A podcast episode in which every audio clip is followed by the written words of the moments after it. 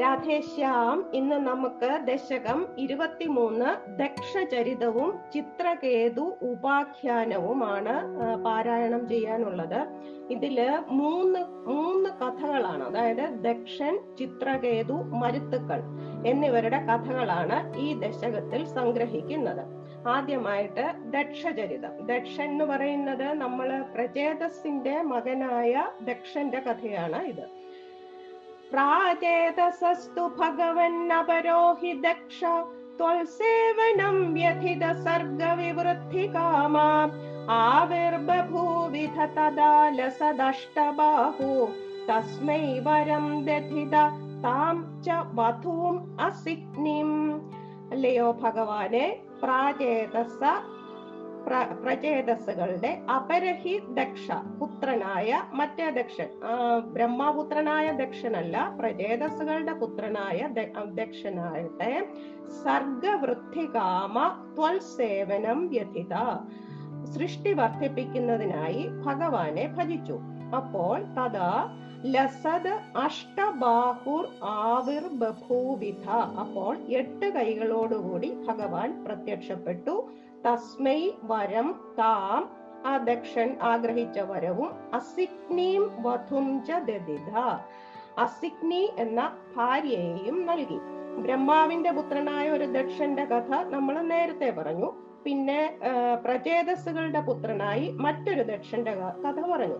അതിൽ ഈ ദക്ഷൻ പ്രജാസൃഷ്ടി വർദ്ധിപ്പിക്കുവാൻ വേണ്ടി തപസ് ചെയ്ത് ഭഗവാനെ പ്രസാദിപ്പിച്ചു. അപ്പോൾ ഭഗവാൻ ശംഖ ചക്രം വാൾ പരിച വില്ല് അമ്പ് പാശം ഗദ ഇങ്ങനെ എട്ട് ആയുധങ്ങൾ ധരിച്ച എട്ട് കൈകളോടുകൂടി ഈ ദക്ഷന്റെ മുൻപിൽ പ്രത്യക്ഷപ്പെട്ടു. എന്നിട്ട് പഞ്ചജൻ എന്ന പ്രജാപതിയുടെ മകളായ അസിഗ്നിയെ വിവാഹം ചെയ്ത് സൃഷ്ടി വർദ്ധിപ്പിക്കുവാൻ ദക്ഷന് അനുഗ്രഹം നൽകുകയും ചെയ്തു. ഇത് ഭാഗവതം ആറാം സ്കന്ധത്തിലെ നാലാം അധ്യായമാണ് ഈ ഒറ്റ ശ്ലോകം കൊണ്ട് സംഗ്രഹിച്ചിരിക്കുന്നത്. ഇനിയും ദക്ഷന്റെ എത്ര പുത്രന്മാരുണ്ടായി അവരെന്തു ചെയ്തു എന്നാണ് അടുത്ത ശ്ലോകം. तस्यात्मजास्त्वम् आयुधमीश पुनः सहस्रम् श्रीनारदस्य वजसा तव मार्गमापू नैकत्र वासं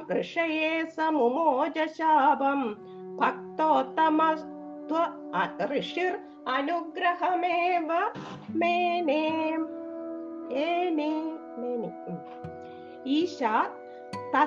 आत्मजा അല്ലയോ ഭഗവാനെ ഗുരുവായൂരപ്പ? അങ്ങയോ ഈ പുത്രന്മാർ തസ്യ ദക്ഷൻ ആ ദക്ഷന്റെ പുത്രന്മാരാകട്ടെ തു ആയുധം ആദ്യം പതിനായിരം ആയുധം നേരത്തെ പറഞ്ഞിട്ടുണ്ട് ആയുധം എന്നുള്ളത് സഹസ്രം കഴിഞ്ഞുള്ളതെല്ലാം ആയുധമാണ് സാധാരണ പതിനായിരം എന്നാണ് പറയാറ്. പുന സഹസ്രം പിന്നെ ആയിരം പേര്. അപ്പൊ ആദ്യം പതിനായിരം പേര് പിന്നെ ആയിരം പേരും. ശ്രീനാരദസ്യ വജസ ശ്രീനാരദന്റെ ഉപദേശത്താൽ തവമാർഗം ആകൂ ഭഗവാന്റെ വഴിക്ക് തിരിഞ്ഞു. അതായത് മോക്ഷം പ്രാപിച്ചു. ശ്രീനാരദൻ അവർക്ക് മുക്തി മാർഗം ഉപയോ ഉപദേശിച്ചു. അവർ മോക്ഷം പ്രാപിച്ചു. സ ഋഷയെ ആ ആ- ആൾ എന്നുള്ള അർത്ഥത്തിലാണ് സ. ഋഷയെ നാരദനെ ഋഷിയെ നൈകത്രവാസം ശാപം മുമോജ. ഈ ദക്ഷനങ്ങ് വലിയ സങ്കടമായി. മക്കളെല്ലാം മുക്തി പ്രാപിച്ചപ്പോൾ സൃഷ്ടിക്കാരും ഒരുങ്ങുന്നില്ല. അപ്പോൾ അതുകൊണ്ട് ഈ നാരദനല്ലേ അതിന് കാരണം? അപ്പൊ നാരദനെ ഒരിടത്തും സ്ഥിരമായി വസിക്കാൻ ഇടവരാതെ പോകട്ടെ എന്ന് ശപിച്ചു. ഭക്തോത്തമ ഋഷിതു അനുഗ്രഹമേവമേനെ. ഭക്തോത്തമനായ ആ നാരദ മഹർഷിക്കാണെങ്കിൽ ആ ശാപം ഒരു അനുഗ്രഹമായി വിചാരിച്ചു. ആദ്യം ഈ ദക്ഷന് അസിഗ്നിയിൽ ഹരിയശ്വന്മാർ എന്ന പേരിലാണ് പതിനായിരം പുത്രന്മാർ ജനിച്ചത്. അപ്പോൾ സൃഷ്ടി വർദ്ധിപ്പിക്കാനായിട്ട് അവർ നാരായണ തീർത്ഥത്തിൽ ചെന്ന് തപസ് തുടങ്ങി. നല്ല തപസ് ചെയ്താലേ നല്ല സൃഷ്ടി നടത്താൻ പറ്റുമെന്ന് നമ്മൾ നേരത്തെ കണ്ടിട്ടുണ്ടല്ലോ. അപ്പൊ ശ്രീനാരദ മഹർഷി അപ്പൊ അവിടെ ചെന്നിട്ട് തത്വോപദേശം ചെയ്ത് ഈ ഹരിയേശ്വന്മാരെ എല്ലാം മോക്ഷമാർഗത്തിലേക്ക് വിട്ടു. അതറിഞ്ഞ് ദുഃഖിതനായിട്ടാണ് പിന്നെ ദക്ഷന് ശബളാശ്വന്മാർ എന്ന പേരിലാണ് പിന്നെ ആയിരം പുത്രന്മാർ ജനിപ്പിച്ചത്. അവരും അച്ഛന്റെ വാക്കനുസരിച്ച് നാരായണ തീർത്ഥത്തിൽ ചെന്ന് തപസ് തുടങ്ങി അപ്പൊ അവരെയും ഈ നാരദ മഹർഷി മോക്ഷമാർഗത്തിലോട്ട് തന്നെ തിരിച്ചുവിട്ടു അപ്പോൾ ദക്ഷൻ കോപിച്ച് നാരദനെ ശപിച്ചു. ഒരിടത്തും സ്ഥിരമായി പാർക്കുവാൻ കഴിയാതെ പോകട്ടെ എന്ന്. അപ്പൊ നാരദന് ആ ശാപം ഒരു അനുഗ്രഹമായിട്ടാണ് തോന്നിയത്. എവിടെയെങ്കിലും സ്ഥിരമായിട്ട് പാർക്കുമ്പോൾ സംസാര ബന്ധം ഉണ്ടാകുമല്ലോ. ഇപ്പോൾ അങ്ങനെ ഇല്ല എന്നുള്ള സന്തോഷമായി പോലും നാരദന്. ഇനിയും ദക്ഷൻ അപ്പോൾ പുത്രന്മാരെ സൃഷ്ടിക്കാതെ ഇനിയും പുത്രിമാരെ സൃഷ്ടിച്ചു എന്നാണ് അടുത്ത ശ്ലോകത്തിൽ പറയുന്നത്. षष्ट्या तदो दुहिदृभिः सृजत कुलौखान् दौहित्रसूनुरथ तस्य स विश्वरूपा त्वत्स्तोत्रवर्मिदम् अजापयदिन्द्रमाजौ देव त्वदीयमहिमा खलु सर्वजयित्रा ദുഹിദ്രുഭി. അതിനുശേഷം അറുപത് ഷഷ്ട്യ അറുപത് പെൺമക്കൾ. ദുഹിദ്രുഭി പെൺമക്കൾ വഴിയായി കുലൗഖാൻ സൃജിത തസ്യ. പല വംശങ്ങൾ അറുപത് പെൺമക്കളായപ്പോഴേക്കും അത് പല വംശങ്ങളായി അങ്ങനെ വംശങ്ങൾ സൃഷ്ടിച്ചുകൊണ്ടിരുന്ന ആ ദക്ഷനിലെ ദൗഹിത്രസൂനു ആ ദക്ഷന്റെ ഒരു മകളുടെ മകന്റെ മകനായ സ വിശ്വരൂപ ആ വിശ്വരൂപൻ അഥ ആജൗ ഇന്ദ്രം യുദ്ധത്തിൽ ദേവേന്ദ്രനെ സ്തോത്രവർമ്മിതം അജാപയത്. ഭഗവാന്റെ സ്തോത്രം കൊണ്ട് രക്ഷ ചെയ്ത് ജയിപ്പിച്ചു. ഈ വിശ്വരൂപൻ എന്ന ദക്ഷന്റെ കൊച്ചു മകൻ ദേവേന്ദ്രനെ ഈ സ്തോത്രം നാരായണ സ്തോത്രമാണത്.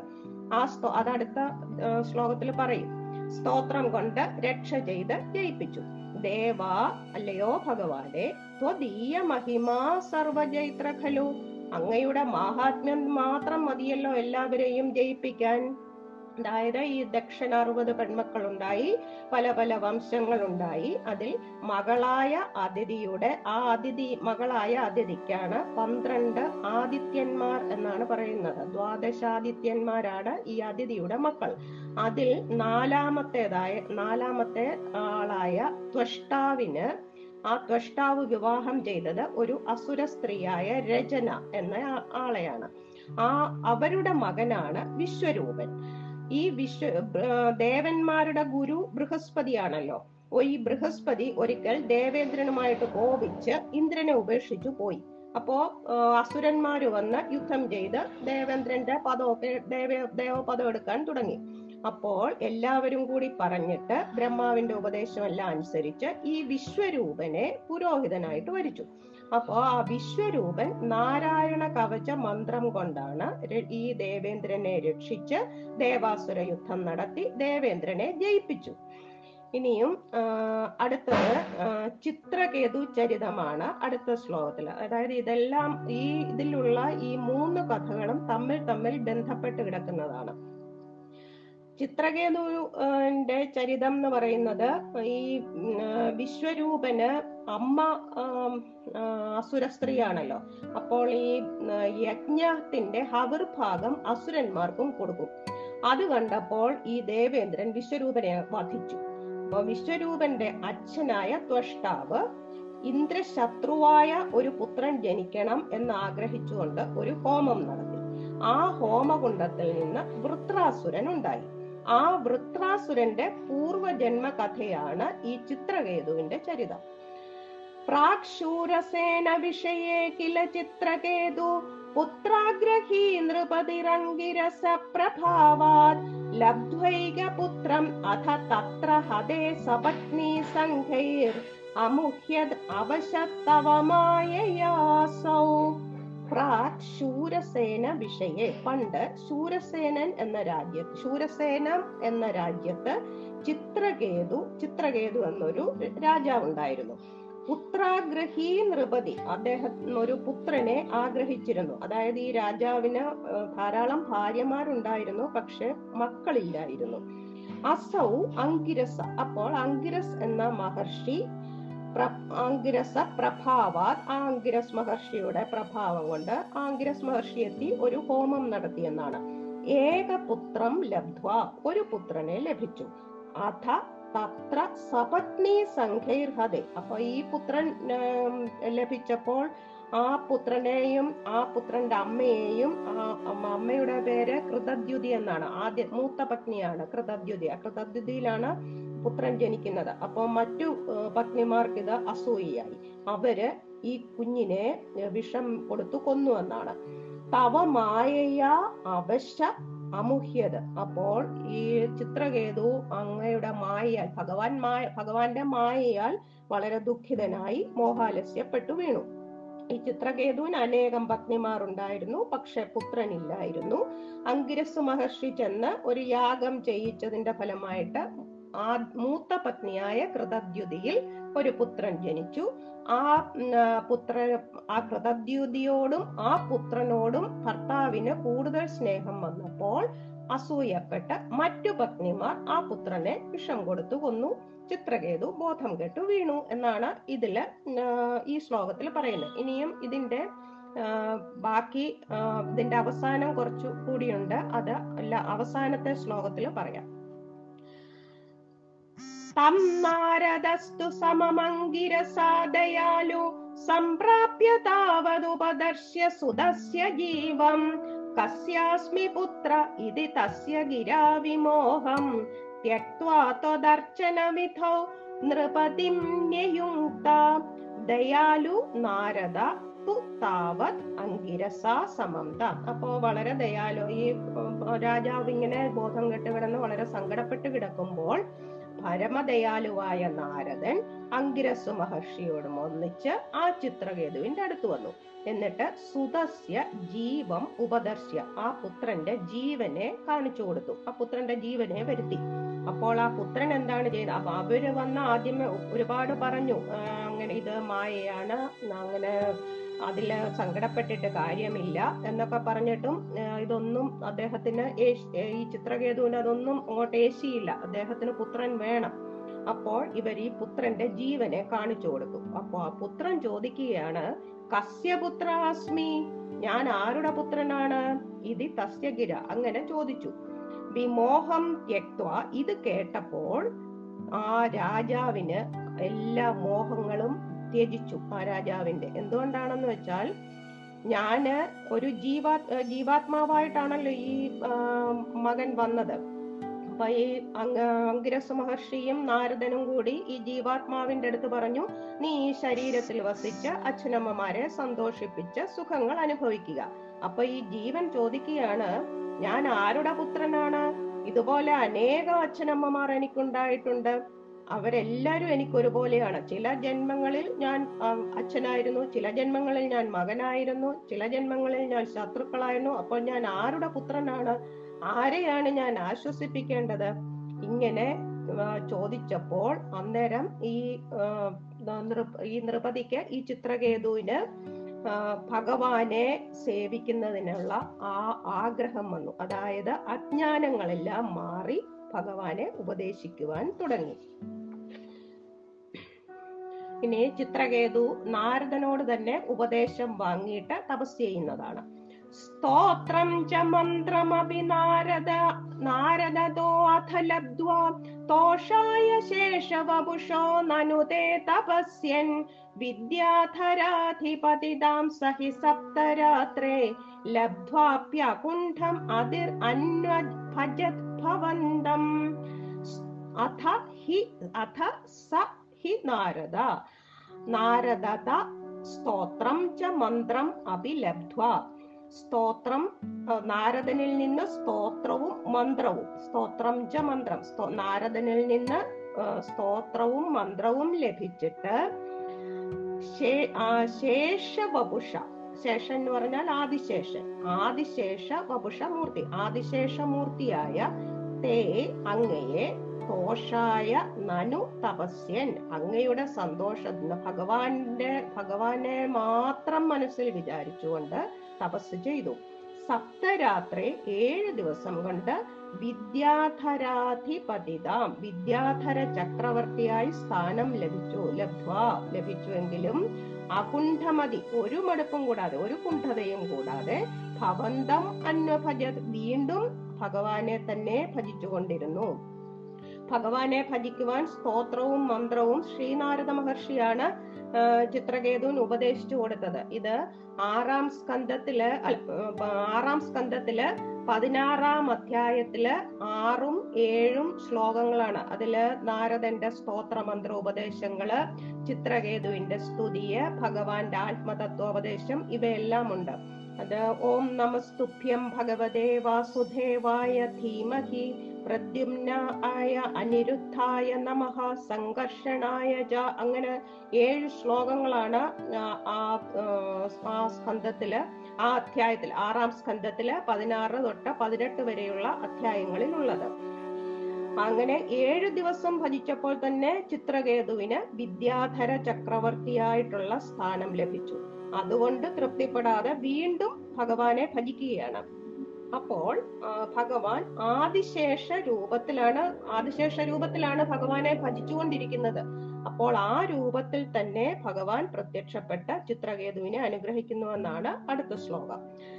തസ്മൈ മൃണാളധവളേന സഹസ്രശീർഷ്ണ രൂപേണ ബദ്ധനുതി സിദ്ധഗണാവൃതേന പ്രാദുർഭവൻ അജിരതോനുതിഭി പ്രസന്നോ ദത്വാത്മതത്വം അനുഗൃഹ്യ മൃണാള മൃണാളധവളേന നല്ല താമരവളയം പോലെ വെളുത്തും സഹസ്രശീഷ്ണ ആയിരം ശിരസും ആയിട്ട് ബദ്ധ നുതി സിദ്ധഗണാവൃതേന രൂപേണ ചുറ്റും നിന്ന് നുതി സ്തുതിക്കുക സിദ്ധന്മാർ സിദ്ധഗണങ്ങൾ സിദ്ധഗണ ആവൃതേന സിദ്ധന്മാർ ചുറ്റും നിന്ന് സ്തുതിച്ചുകൊണ്ടിരിക്കുന്നതുമായ സ്വരൂപത്തിലാണ് ഭഗവാൻ പ്രത്യക്ഷപ്പെടുന്നത്. അചിരത പ്രാദുർഭവൻ കാലതാമസം കൂടാതെ അചിരത പെട്ടെന്ന് പെട്ടെന്ന് ഭഗവാൻ പ്രത്യക്ഷപ്പെട്ടു പ്രാദുർഭവൻ പ്രത്യക്ഷപ്പെട്ടു. സ്നുതിഭി പ്രസന്ന ആ സ്തുതികളാൽ സന്തുഷ്ടനായിട്ട് ആത്മതത്വം ദത്വ ആത്മാവിന്റെ യഥാർത്ഥ സ്വരൂപം ചിത്രകേതുവിന് ഉപദേശിച്ചിട്ട് അനുഗ്രഹ്യ തിരോധാത അനുഗ്രഹിച്ച് അന്തർധാനം ചെയ്തു. ആദിശേഷന്റെ ശരീരം വെളുത്തതും ആയിരം ഫലങ്ങൾ ഉള്ളതെന്നുമാണെന്നാണ് പറയപ്പെടുന്നത്. ആ രൂപത്തിലാണ് ചിത്രകേതുവിന്റെ മുൻപിൽ ഭഗവാൻ പ്രത്യക്ഷപ്പെട്ടത്. ചിത്രകേതു മനസ്സിൽ വിചാരിച്ച് തപസ് ചെയ്തുകൊണ്ടിരുന്ന ആ രൂപമാണത്. നാല് പുറവും നിന്ന് സിദ്ധന്മാർ സ്തുതിക്കുന്നുമുണ്ട്. ഭഗവാനെ പ്രത്യക്ഷമായി കണ്ടപ്പോൾ ചിത്രകേതു പതിനഞ്ച് ശ്ലോകങ്ങളുള്ള ഒരു സ്തുതി ചെയ്തെന്നാണ്. ആ സ്തുതിയെല്ലാം ഈ ആറ് ഉം, ആ, പതിനാറാം അധ്യായത്തിൽ ആറും ഏഴും ശ്ലോകങ്ങളുണ്ട്. ആറാം സ്കന്ധത്തിൽ പതിനാറാം അധ്യായത്തിൽ ആറും ഏഴും ശ്ലോകങ്ങളാണ്. അപ്പോൾ ഭഗവാൻ വളരെ സന്തുഷ്ടനായിട്ട് ആത്മതത്വോപദേശം ചെയ്ത് മറഞ്ഞു. ചിത്രകേതു വീണ്ടും വളരെ കാലം പരമഭക്തനായി ജീവിക്കുന്നു എന്നാണ് പറയുന്നത്. ത്വത്ഭക്തമൗലിരഥസോപിചലക്ഷലക്ഷം വർഷാണി ഹർഷുലമനാഭുവനേഷു കാമം സങ്കാപയൻ ഗുണഗണം തവ സുന്ദരീഭി സങ്കാതിരേകരഹിതോ ലളിതം ചചാരാം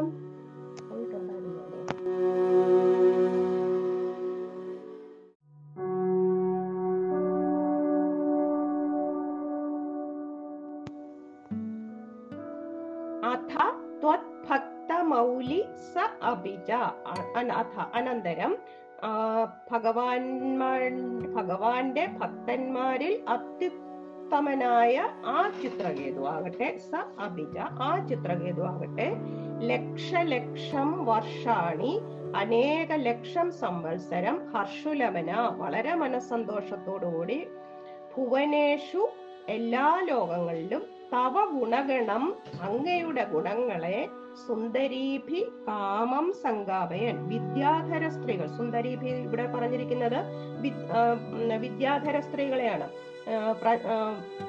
അദ്ദേഹത്തിനെയും വിദ്യാധരൻ ആക്കി എന്നല്ലേ പറഞ്ഞത്? വിദ്യാധര ചക്രവർത്തിയാക്കി എന്നല്ലേ നമ്മൾ കണ്ടത് കഴിഞ്ഞ ചിത്രകേതുവിനെ കഴിഞ്ഞ ശ്ലോകത്തിൽ. അപ്പോൾ ആ വിദ്യാധര സ്ത്രീകളെ കൊണ്ട് ഭഗവാന്റെ ഗുണഗണങ്ങൾ പാടിച്ചുകൊണ്ട് സംഘാതിരേഖരഹിത സംഘങ്ങളില്ലാതെ സുഖങ്ങളിൽ അത്യാസക്തി കൂടാതെ ലളിതം ചചാര വളരെ സന്തോഷപരമായി സഞ്ചരിച്ചു. ഭക്തി കൈവെടിയാതെ വളരെ ലക്ഷം കൊല്ലം സുഖമായി കഴിച്ചുകൂട്ടി എന്ന് എന്നാണ് അതിന്റെ ഭാവം. ഇനി ചിത്ര ഇങ്ങനെ എല്ലാം ചെയ്തുവെങ്കിലും ചിത്രകേതുവിന് ഒരു ശാപം കിട്ടി. അതായത് ശ്രീ പരമേശ്വരന്റെ അടുത്ത് ശ്രീ പാർവതി ഇരിക്കുന്നുണ്ട് പാർവതിയുടെ ശാപത്തിന് പാത്രമായി. അതാണ് അടുത്ത ശ്ലോകം. അത്യന്ത സംഘവിലയായ ഭവത്പ്രണുന്നോ നൂനം സ്വരൂപ്യം ഗിരിം ആപ്യ മഹൽ സമാജേ. നിശങ്കം അംഗകൃതവല്ലഭം അംഗജാരിം തം ശങ്കരം പരിഹസൻ ഉമയ അഭിഷേപേ അത്യന്ത സംഘവിലയായ ഭവത് പ്രണുന്ന നൂനം സ. ഈ ചിത്രകേതുവിന് ഒരു സ്വല്പം വിഷയാസക്തി ഉണ്ടായിരിക്കാമായിരിക്കും ചിലപ്പോൾ. അപ്പൊ ആ വിഷയാസക്തി ആ സംഘം ആ സംഘം നശിക്കുവാൻ വേണ്ടിയിട്ട് ഭഗവാൻ പ്രേരിപ്പിച്ചതായിരിക്കും. ഭഗവാന്റെ പ്രേരണ കൊണ്ടാണല്ലോ എല്ലാം നടക്കുന്നത്.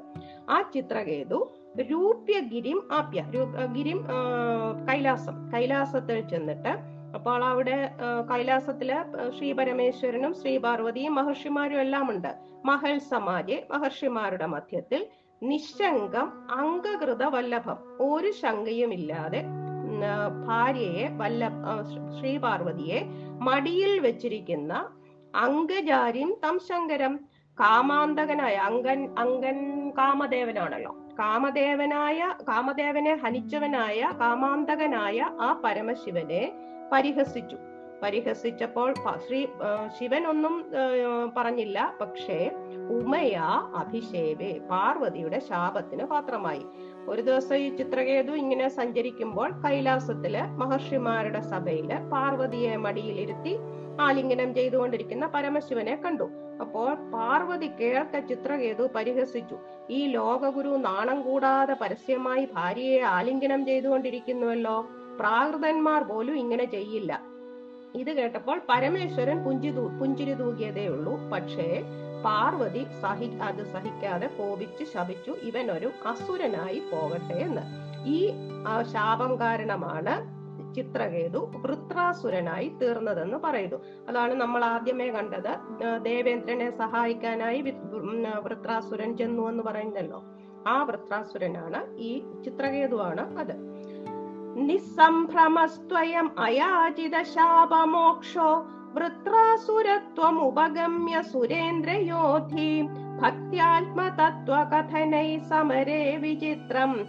ശത്രോരപി ഭ്രമം അപാസ്യ ഗതപദം ദേ.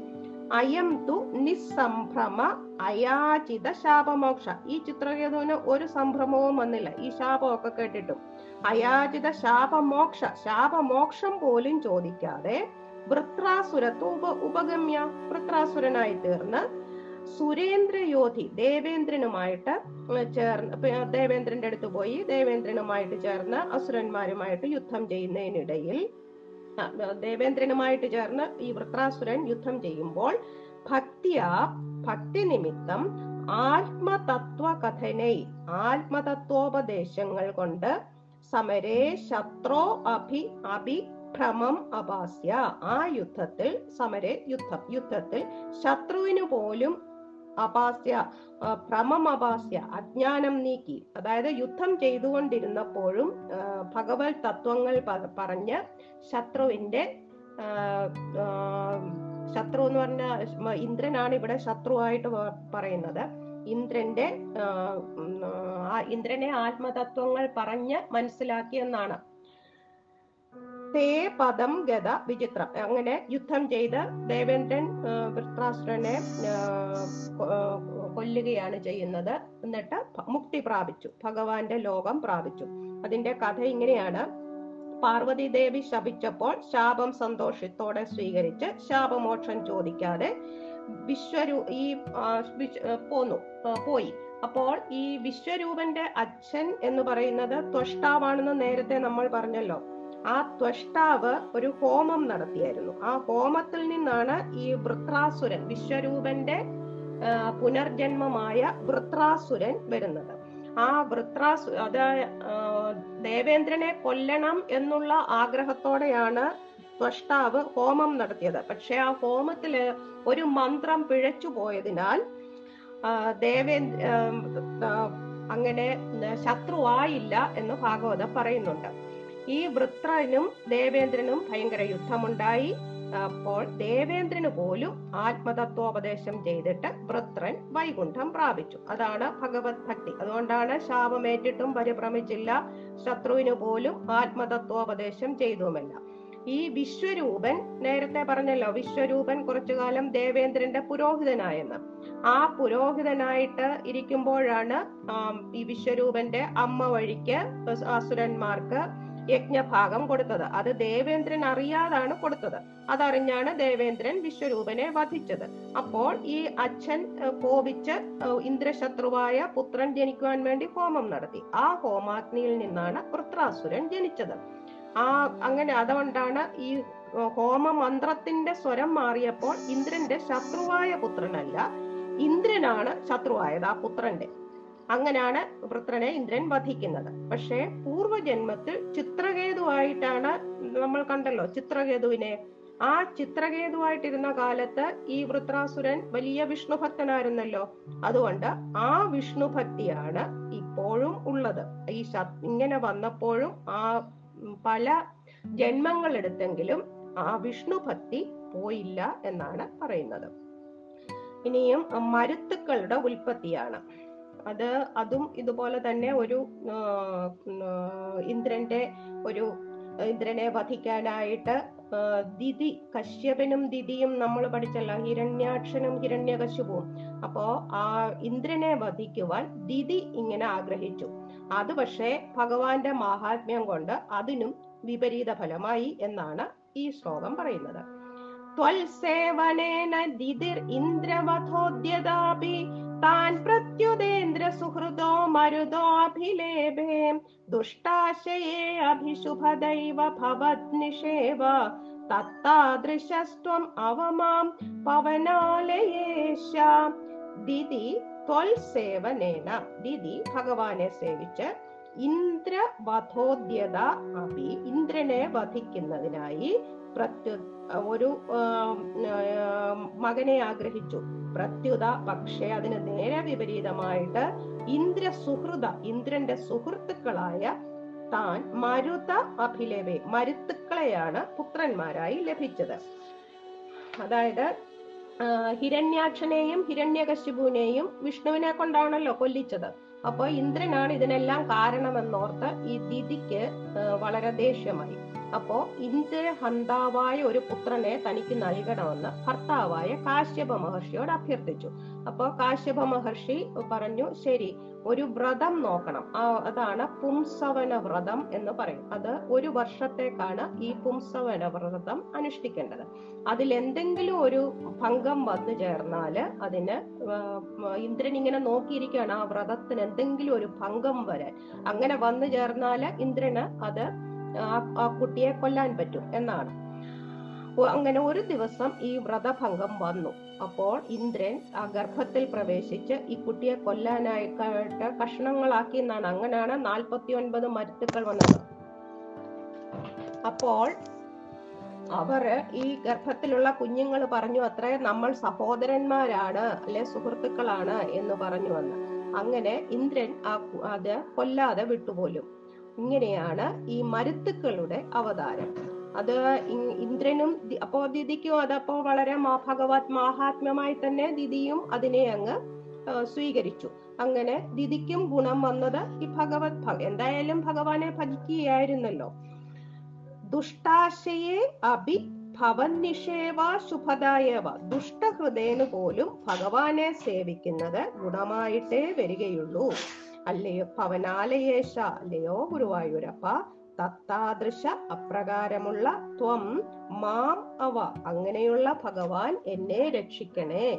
ദുഷ്ടത കരുതി ഭജിച്ച ദിതിക്ക് പോലും ഗുണം വരുത്തിയ ഭഗവാൻ യാതൊരു ദുർവിചാരവും കൂടാതെ ഭജിക്കുന്ന തന്നെ എന്താ രക്ഷിക്കാത്തത്? അത് വലിയ കഷ്ടമാണ് എന്നൊക്കെയാണ് ഇവിടെ സൂചിപ്പിക്കുന്നത് ഭട്ടതിരിപ്പാട്. ഇങ്ങനെ ഒരുപാട് സൂചനകൾ നമുക്ക് കാണാൻ പറ്റും.